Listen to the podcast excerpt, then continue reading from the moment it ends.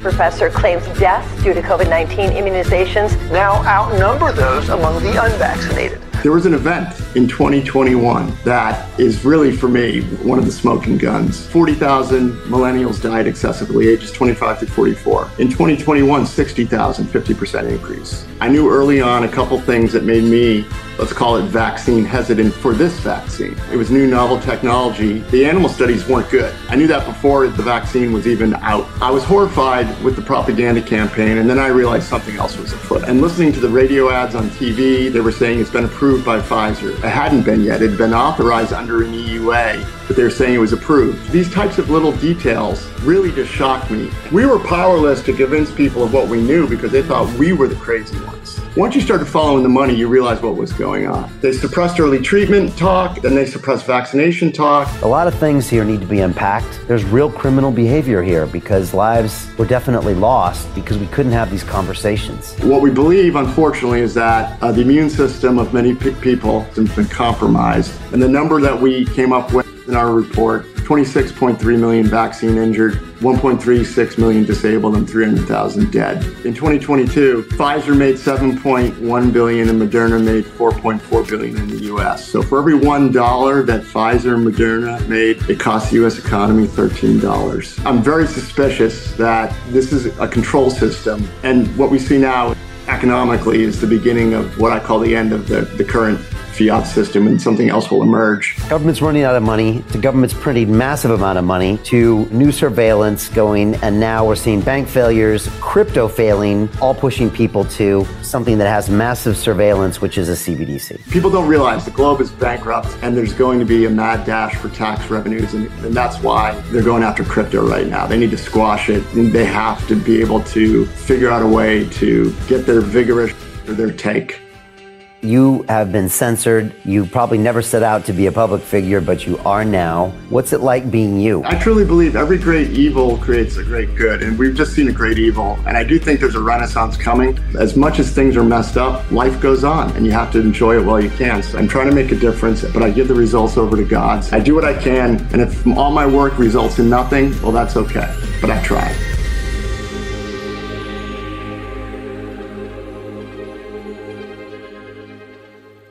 This is London Real. I am Brian Rose. My guest today is Ed Dowd, the former hedge fund manager, whistleblower, and author. You spent the vast majority of your career on Wall Street with 10 years as a managing director for BlackRock, the world's largest asset management firm, overseeing a $14 billion fund. On that note, you've said that we are at the beginning of a deflationary cycle and that this recession will lead to a global economic collapse.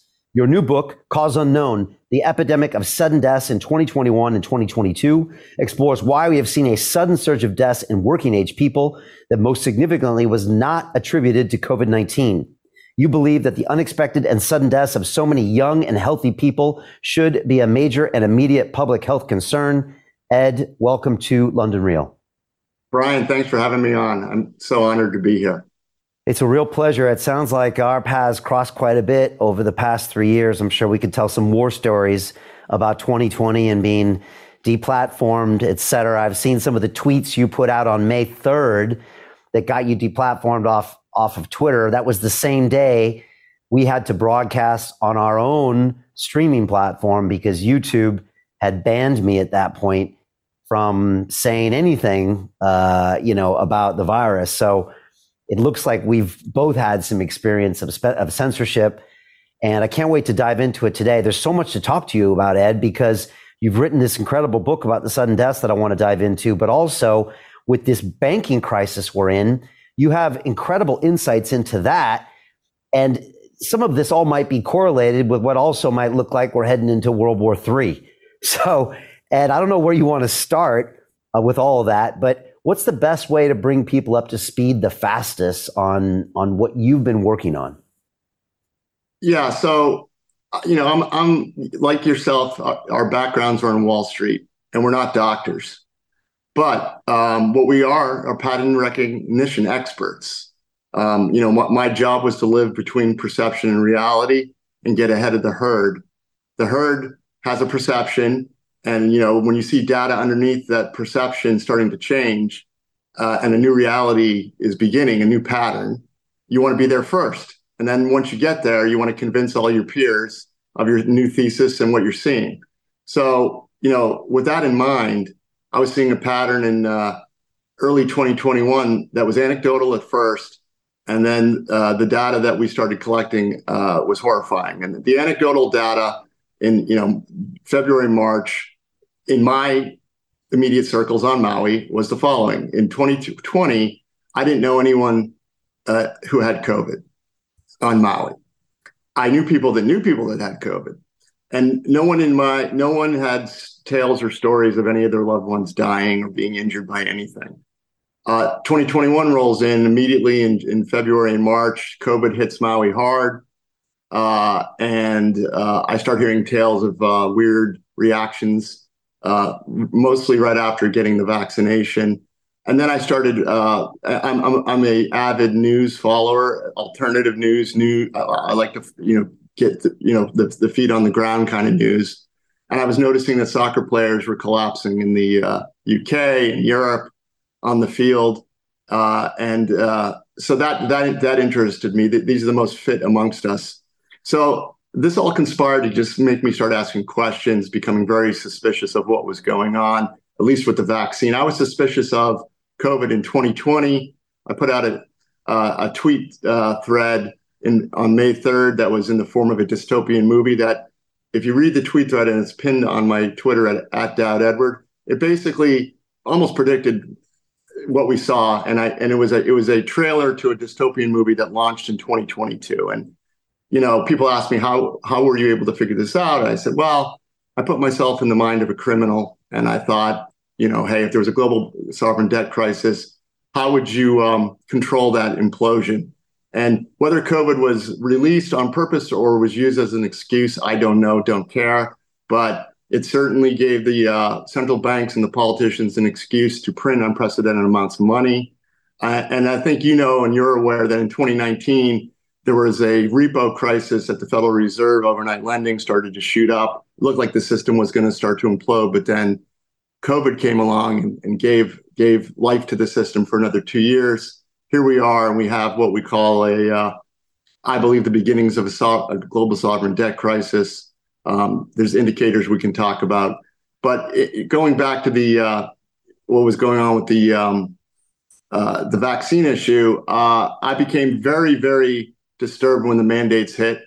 And that's when I became activated and I started going to pro- protests on Maui. And, you know, I call this, uh, uh, I, I actually prayed to God to be of service. And within a, a month, I had met Dr. Malone. He came to Maui. I was introduced uh, via someone in the in the uh, at the protest. They said, "Hey, you're Ed from Twitter. You've been on Zero Hedge. We want you to come to a dinner with Dr. Malone." So I went met him, became friends, wrote the, uh, the Malone Doctrine with uh, for him with uh, three other individuals, which is basically a doctrine that uh, tries to establish integrity in institutions because that's where we, we, we feel the battle has been lost. Our institutions have no integrity. So I told Dr. Malone that I would be uh, monitoring the insurance uh, data and the funeral home data because I figured if I was right, um, the governments wouldn't tell us this, but they wouldn't be able to hide public databases. And sure enough, insurance results in the beginning of 2022 started going off the rails. There's a specific business called Group Life, uh, which is um, given to most people in Fortune 500 companies and mid-sized companies in the U.S. It's a very unique group. They're the most healthy amongst us. Uh, they, their age is 25 through 64. The Society of Actuaries, which is an industry group for the insurance industry, did a study in 2016 that said these people die at one third the mortality uh, of of the general U.S. population in a given year. So one third the rate. So in a year, population dies X, they die one third of that. Well, this went off the rails in 2021. Started showing up in the results, and uh, basically, uh, what we discovered as I was writing my book um, was that uh, in 2021, in the group life policyholders, uh, they experienced excess mortality of 40%. Let me say that again 40%. A CEO, Scott Davison, uh, in January of 22, at a uh, Chamber of Commerce meeting, he didn't know what he was about to say, but he said it anyways. He said, We're seeing 40% excess mortality, in, uh, especially amongst the younger working age folks. And uh, that a 10% excess death rate is a three standard deviation event or a once in a 200 year flood. He said 40% was off the charts. So those are his words, not mine. Hmm. So we looked at the general population excess mortality in 2021, it was 32%. And why is that important? Well, the, the, the historical relationship of this group being way healthier than the general US population flipped. And uh, while I was um, in my journey, I gathered a team of experts around me. I started going public. Uh, uh, my, my, my internet phenomenon was launched on Steve Bannon's War Room in February of 2022, and I assembled a team throughout the year. And I ended up um, starting a company with uh, two PhD physicists. Uh, both have experience uh, on what is considered Wall Street in Europe. They're from Portugal. One of them has a, a, a dual PhD, one in finance and one in, in, in physics. So these are these are gentlemen that are very serious, very well educated.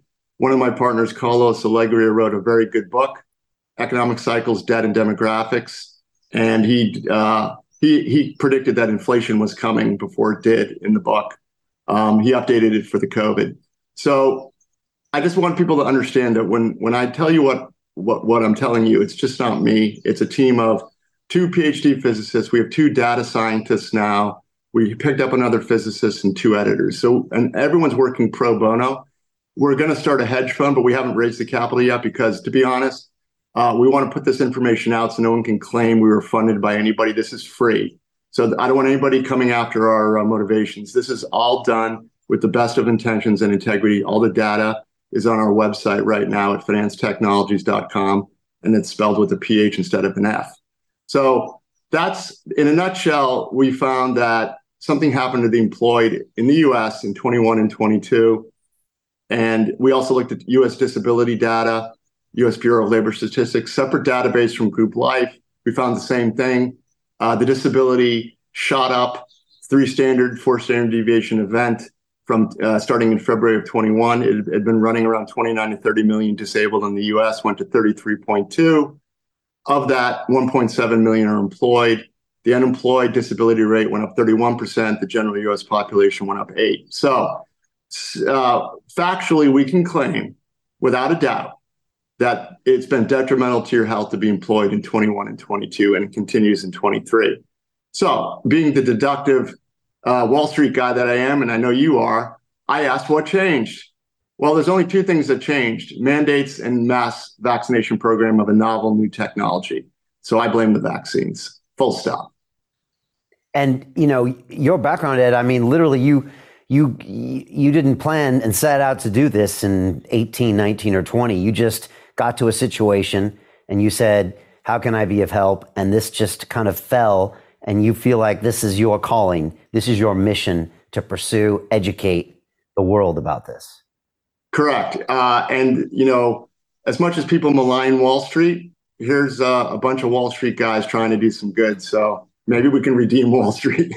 you know, it's funny because, you know, I walked into this. Uh, this this whole you know pandemic you know just broadcasting here. And it was like january. I was actually in new york city doing some broadcasts in chinatown and we had heard about it. I came back here in february and then by march it was all kicking off. But because of my engineering degree from mit i think i i i don't know if you've found this in yourself or if other people that are when you get indoctrinated by the scientific community you almost accept everything scientific as as valid and so I was kind of sold on this concept of vaccines because I was sold on science. And it wasn't until I had a conversation with Robert F. Kennedy, I think in April of 2020, where he said, Brian, do you understand the policies of vaccines? Do you understand what happened in 86? Do you understand the lack of liability?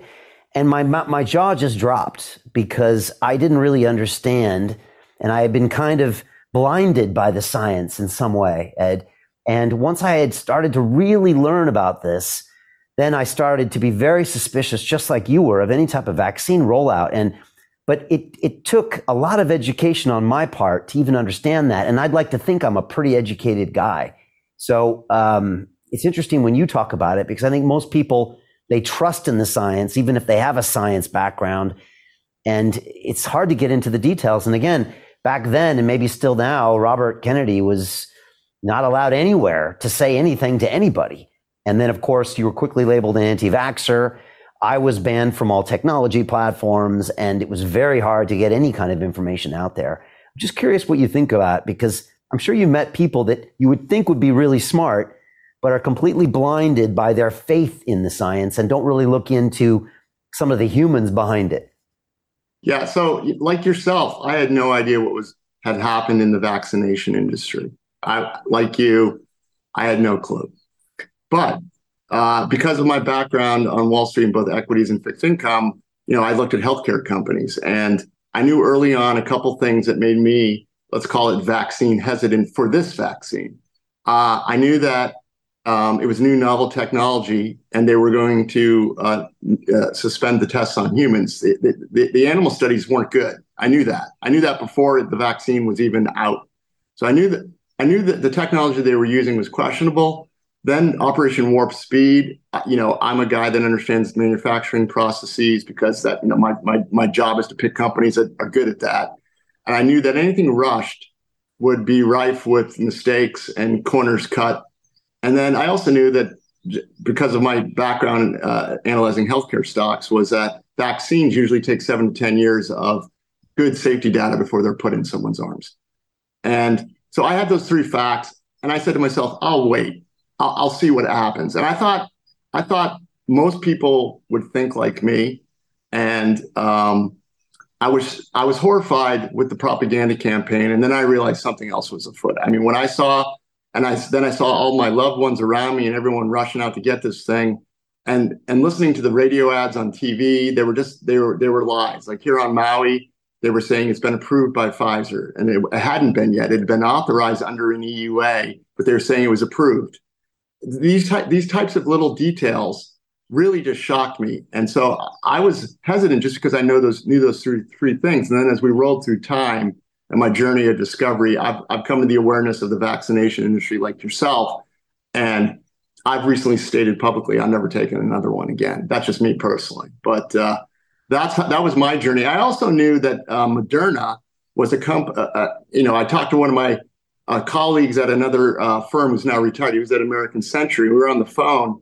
We're like, Moderna, this is a sketchy company that's never had a product on market. And Bancel, the CEO, is kind of everyone kind of thinks he's a pathological liar. So those of us on Wall Street who are on, in the know knew this guy was uh, full of it. So we were just like, why is Moderna? And so we were just confused and just very and and this this gentleman did not take the vaccine either, but his children did, and his wife got at least one shot. So that you know. We, we were powerless to convince people of what we knew because they thought we were the crazy ones initially. Yeah. Besides like running the numbers on Moderna and understanding the company, what else did you see when you started looking at kind of the economics, the the increases in revenues and like again, you look at it from a completely different perspective and what do they say? Follow the money. I mean, the money doesn't ever lie. Correct. So I did some back of the envelope math uh, early. Well, you got to go back to 2021. Remember the plan was quarterly boosters and if you ran the math on that with some simple assumptions, I said Pfizer gets 50% of the global share. Uh, 5 billion, I assumed 5 billion people would be vaccinated out of the seven and a half. And I, I found out what they were charging. And, uh, and if they did, if, if, it was, if quarterly boosters were, uh, the, the, the, you know, the law of the land across the globe, that would take Pfizer's revenue to about 330 billion. They were 40 billion before COVID. Uh, in 2022, uh, they did around 90 billion. So the plan was, and I think they were excited about it, and the stock started to discount that. Now it's not, but uh, because as we know, booster uptake is abysmal. But and it wasn't rammed down as many people's throats as we thought it would be. That 330 billion. That's the prize. And if you don't think executives would bend rules to get that prize, well, I've been on Wall Street a long time. And I've said uh, publicly to other people who have interviewed me, when I was at BlackRock, I sat across from CEOs all the time. I ran a $14 billion fund. I sat across from Fortune 500 CEOs. And my mindset was when I went into the meeting, how are you going to lie to me today? And then I, and then that's, that's, that's how you have to, on Wall Street, that's how you have to think. How are you going to lie to me? and then you have to figure out, you know, if there's truth. You watch body language, you watch, you know, upticks, downticks, and looking at what was going on in 2021, I was horrified. There was then, you know, the the demonization of the unvaccinated. It was crazy time, crazy time, and and the and the prize was so big and the money being thrown around to uh, media by the pharmaceutical companies. We found out there was a billion dollars in government money given to media companies uh, to uh, promote the vaccine. Once you started following the money, you realize what was going on. And again, I was I'm, I don't know if it was a conspiracy, but certainly a conspiracy of interest. There were three verticals that stood to gain, or four verticals. Uh, technology was licking their chops at all the new surveillance technology that was coming their way. That's a new cash flow stream. So they decided, and the Twitter files have since shown, they conspired with government to suppress anything negative about the vaccine. Okay, so they they had a, they had an interest. It was uh, a new a new vertical. Uh, you had pharma companies which were going to just you know under the color of law have a mandated product. So they had incentives to maybe ram the thing through, not look at safety signals, which we've proven there were safety signals uh, uh, that should have shut the trial down. It, it, never should have been approved. So that's number that, that's something that's going to come to light. Then we had um, media companies that were living off of uh, pharmaceutical ad revenue streams, especially on the nightly news. And then we had government, uh, you know, politicians, uh, money and power, and then the regulatory agencies. We've, found 75% of the FDA's budget comes from pharma. There's the revolving door. The NIH gets, you know, has uh, hundreds of millions of, royalty revenue. So it was a conspiracy of interests. That that's what I know. Whether there was a bunch of um, maniacal um, men in a room drinking scotch, laughing, I don't know. But there definitely was a conspiracy of interest. There was what we call institutional momentum, and it and it just it just it rolled over everybody.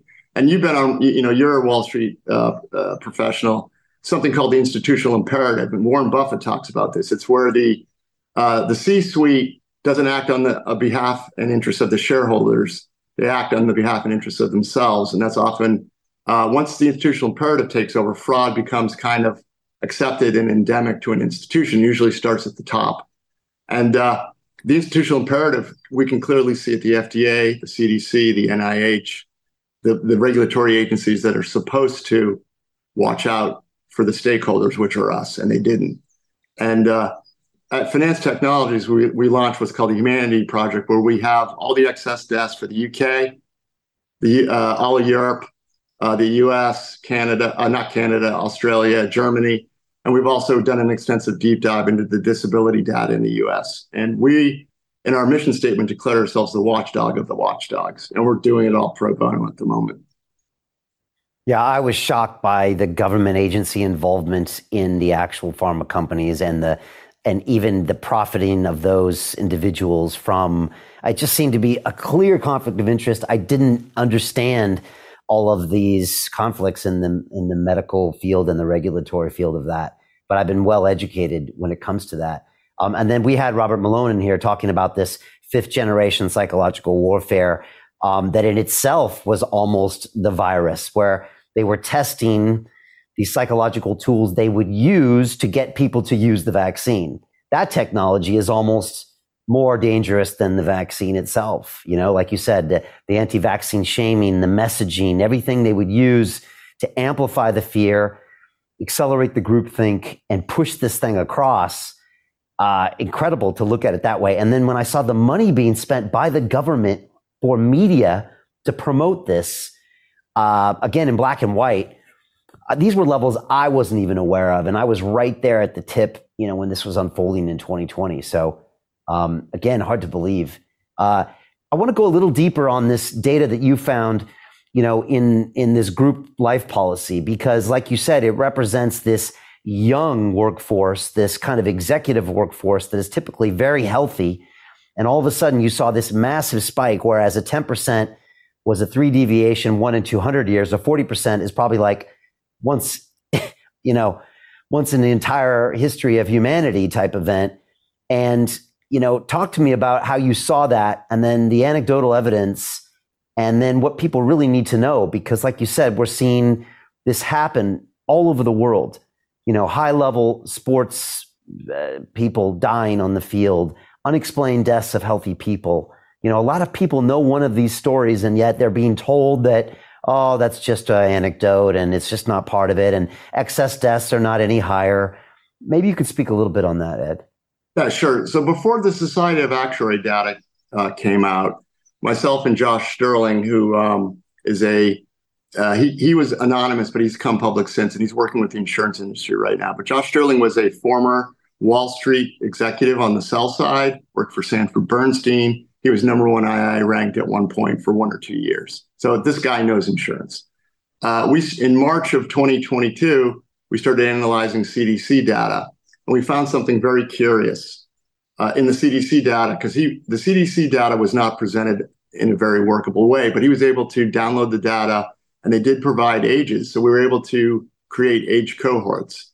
And what we found early on was there was a mix shift in, in, in the mix of deaths. Again, Wall Street, this is what we do. We look at mix shifts, right? And there was a mix shift from old primarily in 2020 to younger in 2021. So the question is, did the virus suddenly uh, mutate and only affect uh, the young now, and, and, and, and, especially working?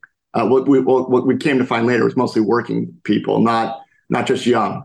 And we've found in the CDC data there was an event in the millennial cohort, ages 25 through 44, where their excess death, you know, you know, in 2020 it went up, then it came back down in 2021 uh, uh, a little bit. It was running still high at 30 percent. Then in the third quarter of 2021, it shot up to 84% excess mortality. And as a Wall Street guy, you know, and I know that's a rate of change. That's a slope.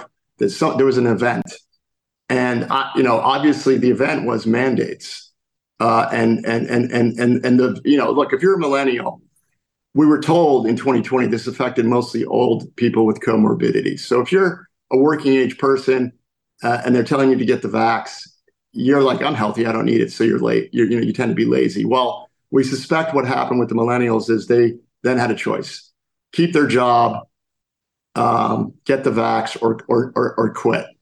And that's what caused that spike in that age group. And it was a very fast rise. And the naysayers at the time told me, Ed, it's suicides, it's um, it's uh, drug overdoses, it's missed cancer screening appointments. Let's go through each one.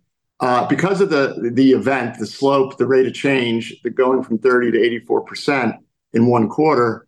Uh, I, can't buy the fact that, uh, and then later, by the way, so the Society of Actuaries later confirmed our numbers. So we had our numbers, and a separate group showed the same event in their in their cohort, 84% rise in excess mortality into the third quarter. Um, you can't tell me that this group life policy holder folks had a suicide pact. That doesn't make any sense. Uh, you can't say they all overdosed on drugs in the third quarter in the group life policyholders because primarily to get uh, a benefit, you need to be employed at the time. You can't be fired. And I, I don't know about you, but I don't know, know too many fentanyl and heroin users who stay employed. And it would be very curious that you know a bunch of Fortune 500 and mid-sized executives decided to overdose. And then the third and most ridiculous one is the cancer missed cancer screening appointments. I'm 56. I've never had one. And I don't suspect ages 25 through 44 are having those appointments. So all of that uh, can be debunked. And for all three to occur simultaneously in one quarter, you know, the odds are astronomical. So there was an event in 2021 that uh, is really, for me, one, one of the smoking guns. And the mix shift also is a smoking gun. Just to put some numbers on the CDC, we found and these are excess deaths. This is above a baseline we calculated five years prior. In uh, in 2020, 40,000 millennials died excessively, ages 25 to 44. In 2021, 60,000, 50% increase. Gen X didn't fare much better. There were 90,000 excess deaths in 2020, 120,000 in 21. Whereas the old folks saw their excess deaths decrease in, in 2021. So that was the mix shift.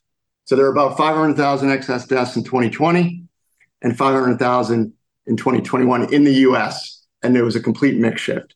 So again, using deductive reasoning and logic, what changed? Well, a vaccine and, and, and people forced to take it. And we've proven without a doubt that something's happened to the employed of the US and I went before Senator Ron Johnson in December, told him it's a national security issue. And, and, you know, we know the military has, you know, their problems as well. So it's military, first responders, and all the employed. What was their rea- What's been the reaction from government, from media, to what you're saying?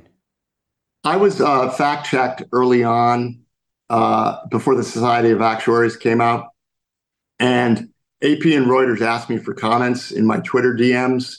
I I, I did not respond because uh, um, we've learned that when you respond, they twist what you say, and it's they've already written their article. So I didn't respond, and they said that um, that uh, they fact checked me, that I was not correct, and that their experts said so. That was it. That was the fact check. So that I got. Fa- I haven't been fact checked really since then. Uh, I wrote a book, came out December thirteenth. Uh, there's been no attacks because we put QR codes throughout the book. Uh, this is this is you know government data. Um, you can maybe debate us on the methodologies we use and how to calculate the baseline to get excess deaths. We my my team, Carlos and Yuri, Carlos wrote a methodology, two methodology papers on how he calculates baseline. So anybody wants to, you know, challenge us, uh, we believe we have the way to do it correctly. So no one's really, uh, no one in the mainstream media is really. They're doing what they did to uh, Bobby Kennedy's book. They're ignoring it. So my book's ignored, which is, right. I guess, t- testament to the fact they haven't found anything yet to debunk. Yeah, Bobby Kennedy, I think he was like it was like the best-selling book in America, and yet it was on none of the top lists, and nobody was talking to him about it. Yeah, my, my book is currently doing very well. It's number one in three categories. It's vaccinations, virology, and immunization, and it's you know ranked consistently in the top 200 uh, on the Amazon website. So the book the book's doing well, but yet it's not reviewed by anybody in the, in the establishment media. Obviously, the independent media has done a lot of reviews; have been very favorable, but it's been crickets from quote unquote uh, the mainstream media. Yeah, which again, as you said, is mostly funded by pharma, which we should have known before, but then it became very clear. Um, what about tech platforms? You were originally banned on Twitter. I think Elon got you back. What's yeah. been it, what's been it like with the rest of the platforms? By the way, we're, we're we're putting these things on YouTube lately, and I haven't been taken down. But at the time when we put things up in 2020 and 2021, and even last year, we were getting strikes and getting things taken down. Well, you and I are uh, Wall Street guys, and so what happened recently at YouTube? The head of YouTube uh, retired. Yeah. Um, uh, I call that a tell. That's a tell. Uh, and I think I think you're right. I, uh, the vaccine was a, a ver, ver, verboten issue, a verboten issue in uh, until very recently. So I think I think something's going on there. I don't know what it is, but it certainly seems that some tech platforms don't want to be caught up because censorship has killed people. Let's just let's be let's be let's be honest here. They suppressed early treatment talk, and then they suppressed vaccination talk. They they malign doctors. They deplatform doctors, yourself, me. So lives could have been saved. And uh, when, when, when, and again, this is above my pay grade. I'm not a lawyer. I'm not a, a prosecutor. But eventually, there'll be there'll be there'll be questions. And I think they're trying to. I think they had a rut row moment moment, and uh, they're going back. They're trying to pretend that you know everything's okay. I think that's what's going on. That's why it seems like things are loosening up a bit. That's my personal opinion. Uh, I I got on GETTR after I was already on GETTR after I got banned from Twitter. So I, I have I had a good following on GETTR, so I was getting my information out that way. I was also go, doing a lot of independent media, um, and uh, and I'm on LinkedIn, but I don't post anything controversial on LinkedIn. LinkedIn's just a, a professional site for me, so I've avoided being deplatformed on LinkedIn by posting anything that I'm doing. It's just you know people can go and see my resume basically. Yeah, uh, so we're we're going to release a documentary film in about three months that really chronicles everything that happened to me from March 20th uh, in 2020 up until May 3rd of 2020. Across that time, I was um, kind of publicly had our conversations banned and deleted. Then I got strikes against me, deplatformed across all tech platforms. Uh, you know, Ofcom here in the UK came after us. The whole thing. And I, I have recorded conversations with YouTube execs because I was in the partner program. I've got a gold button that Susan Wojcicki sent me. I was I spent a lot of time down at YouTube up until that moment. You know, I've been broadcasting for nine years, Ed, um, putting out conversations of two people speaking in a studio like this, and never once had I had a single video taken down until April 6th of 2020. We had the second largest YouTube live stream in the world that day, 65,000 concurrent viewers. Um, only person that beat us was Trump that night for his coronavirus briefing. And 30 minutes later, that video was pulled. And it started a very public fight I had with YouTube trying to find out what was going on. And I got a lot of funny answers. Again, I'm not a conspiracy theorist. I leave that to my guests. All I know is what happened, and I know my rights uh, for freedom of speech, and they were not being respected by my governments. I was being told these are private platforms and you sign their agreements, so they have the right to do that. And then when I look at the Twitter files, Ed, I find out that my government was violating, you know, my Second Amendment rights by telling a private company to basically violate them. And so it's been fascinating to see what happened there. And it explained maybe what it felt to me like a coordinated attack you know, if there were governments involved. But a lot of things here need to be unpacked. And like you said, there's there's real criminal behavior here because lives were definitely lost because we couldn't have these conversations. And um, right. And it's been interesting to see what happens with with Google. I think they're worried about potentially Google files coming out, and so they're changing their game. You know, we had Robert Malone in this studio streaming live on YouTube and I later looked at some of his clips that we put up on YouTube in, in Defiance. And for the first time ever, I saw a, a thing on YouTube that says um, you can watch this content, but it, it goes against policies. And I'd never seen that before. So they're definitely changing their tune. Um, I would love personally to see the YouTube files because I'm sure our name's written all over them, but uh, they'll probably maybe never come out. But if they did, I think they would be really damning for that um, because, like I said, we really felt what was going on back then. Um, on so many levels. I mean, I had Martin Kulldorff on here, one of the authors of the Great Barrington Declaration. I couldn't stream him on YouTube. And that was just saying about like you. He said, Brian, I looked at the numbers. It's old people dying.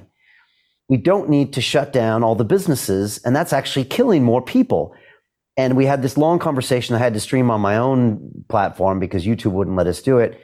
And funny enough, Ed, at the end of it, I said, I said, Martin, I said, you're a doctor. I said, how can we rush through a vaccine that's going to be put into the arms of most of the human population with a few months of research when it normally takes seven to 10 years?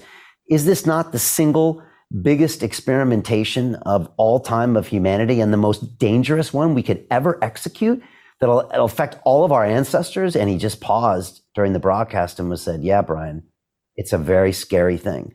And that was like in September 2020. And so, mm. uh, yeah, we, we had these conversations earlier. By the way, when I was broadcasting, if you would even presume that it that the virus came from a lab in Wuhan, they were literally going to lock you up in a padded room. You couldn't talk about masks. You couldn't question the, the the the functionality of a PCR test or whether it was even designed for that. I mean, you couldn't do any of that stuff that early on. And later we're now realizing that, you know, most of the stuff is, is now accepted.